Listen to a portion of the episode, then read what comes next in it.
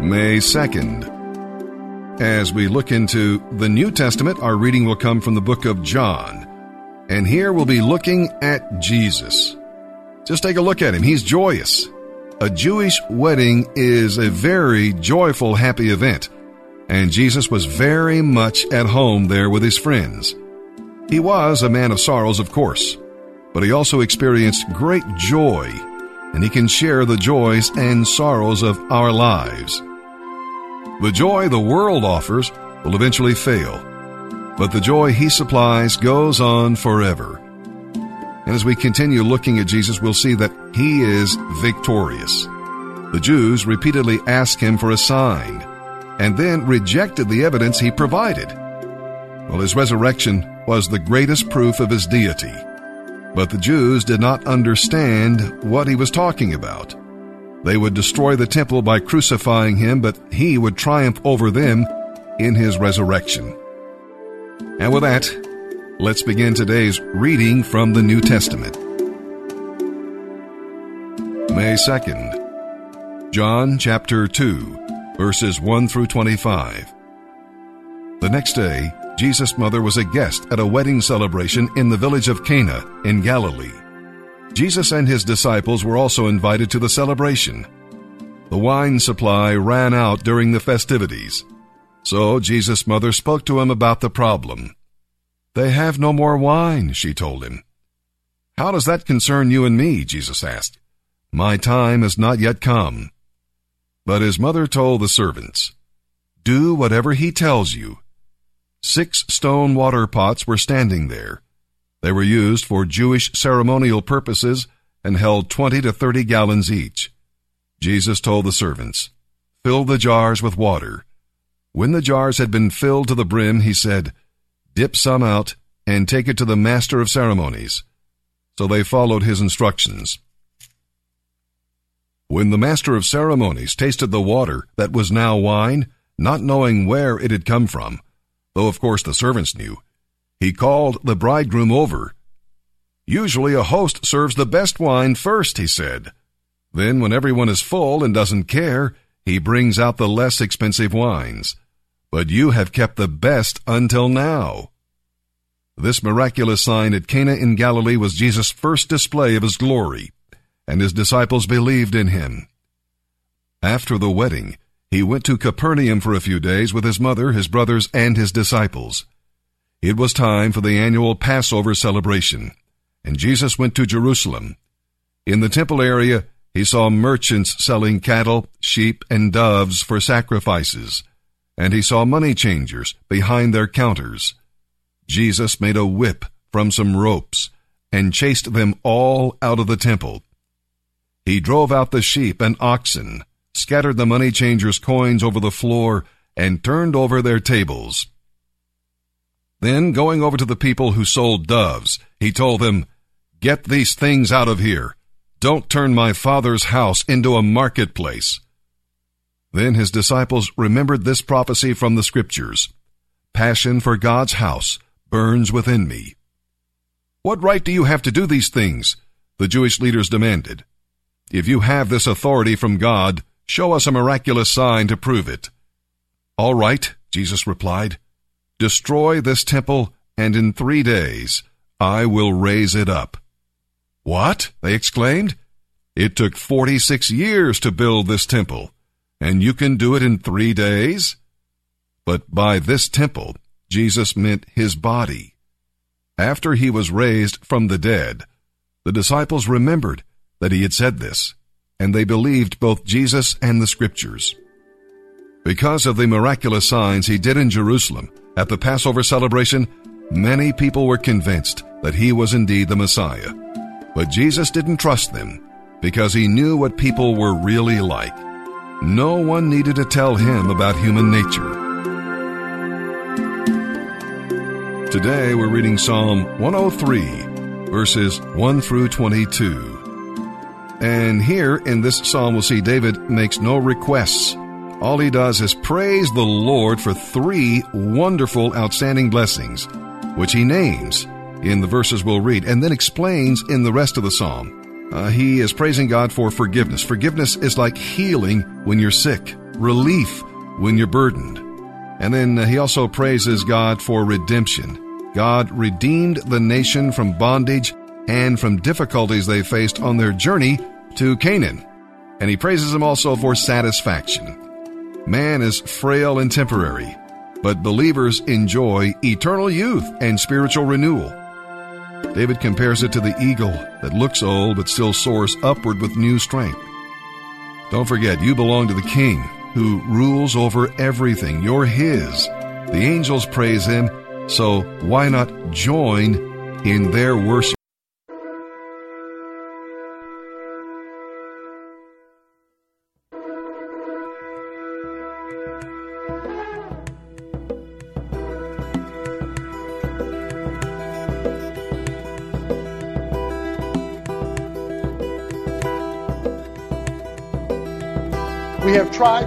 Set the template for you. You exist for God. God does not exist for you. He's God. You're not. Get over it. He created you for himself. Once you miss that, life will always go in the wrong direction. Always. Always. Most people spend their lives trying to get God to endorse what they want. He'll never do it. Because that's not why he made you. You will only discover who you are and why you're here when you make the fundamental decision to exist for Him. We've discovered you're here on purpose. You're not a mistake. You're not an accident.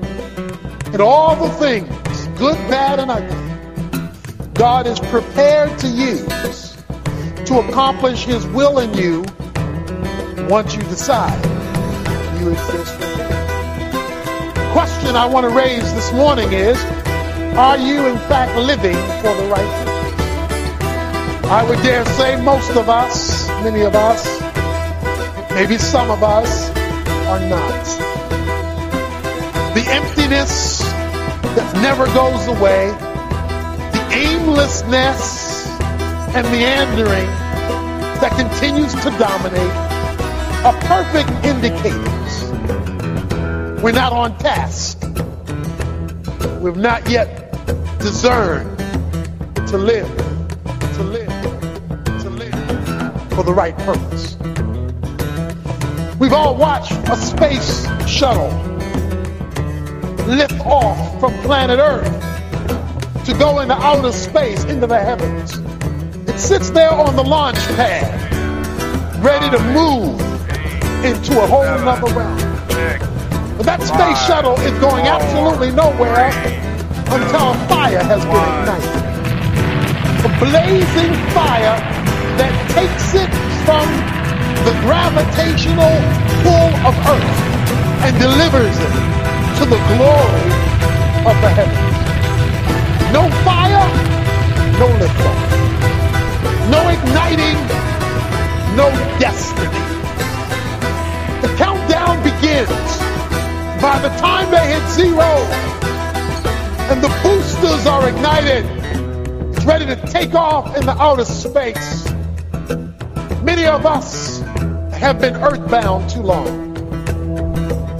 No matter how much we desire to lift off to accomplish our mission, we don't seem to be able to get off the ground. What's keeping us from getting off the ground?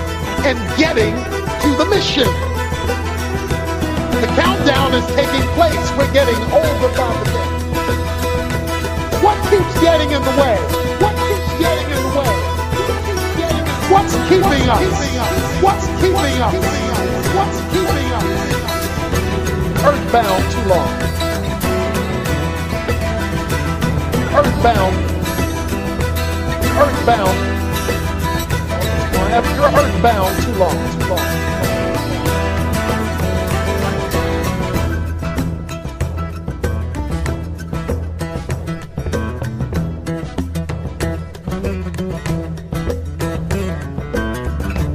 If you are a Christian, that means you have been elected for a reason. Satan has been getting you distracted from God's purpose.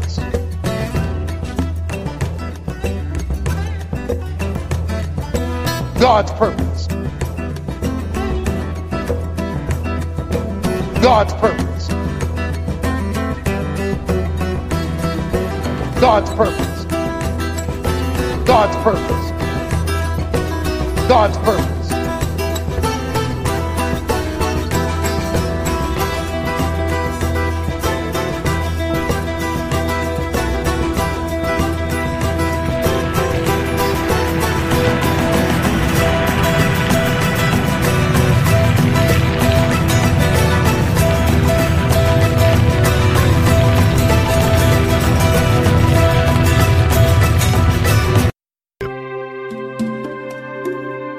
Psalm 103, verses 1 through 22, a psalm of David.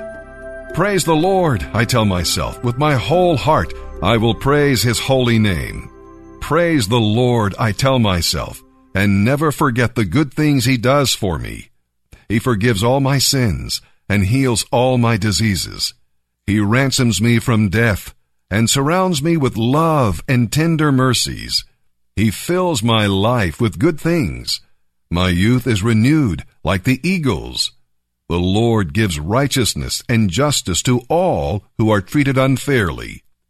He revealed his character to Moses and his deeds to the people of Israel. The Lord is merciful and gracious. He is slow to get angry and full of unfailing love. He will not constantly accuse us, nor remain angry forever. He has not punished us for all our sins, nor does he deal with us as we deserve. For his unfailing love toward those who fear him is as great as the height of the heavens above the earth. He has removed our rebellious acts as far away from us as the east is from the west. The Lord is like a father to his children, tender and compassionate to those who fear him for he understands how weak we are. He knows we are only dust. Our days on earth are like grass, like wildflowers. We bloom and die. The wind blows, and we are gone, as though we had never been here. But the love of the Lord remains forever with those who fear him. His salvation extends to the children's children, of those who are faithful to his covenant, of those who obey his commandments. The Lord has made the heavens his throne. From there he rules over everything. Praise the Lord, you angels of his, you mighty creatures who carry out his plans, listening for each of his commands. Yes, praise the Lord, you armies of angels who serve him and do his will. Praise the Lord, everything he has created, everywhere in his kingdom. As for me, I too will praise the Lord. Proverbs 14, verses 17 through 19. Those who are short tempered do foolish things, and schemers are hated. The simpleton is clothed with folly, but the wise person is crowned with knowledge. Evil people will bow before good people. The wicked will bow at the gates of the godly.